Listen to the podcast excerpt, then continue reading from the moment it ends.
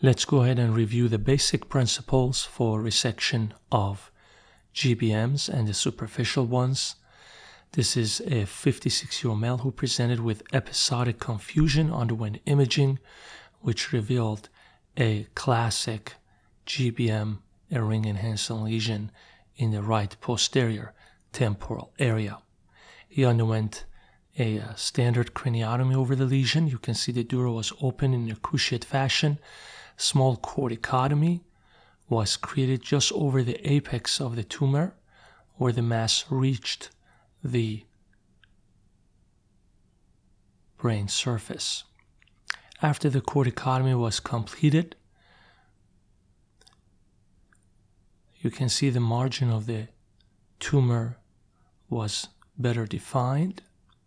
Some of the tumor was removed using pituitary rongeurs for purpose of frozen section.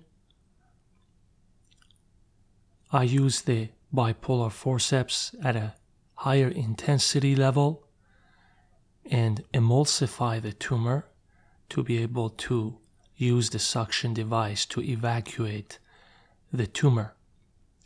The tumor has a different response to the bipolar forceps than the normal brain and this difference in response guides me in gross total removal of the mass. Fluorescein fluorescence can also be quite effective in removal of the tumor. Here you can see the underlying space beyond the areas of the resection cavity are also inspected to assure complete removal of the tumor. You can see the glistening white surface of the white matter, the peritumoral area that is not affected by tumor.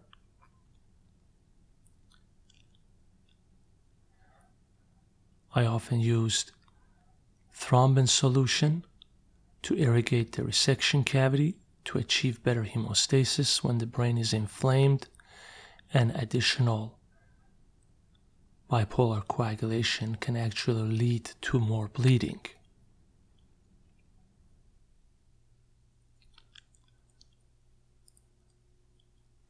And here's the postoperative MRI, which revealed the reasonable resection of the mass without any complicating features. Thank you.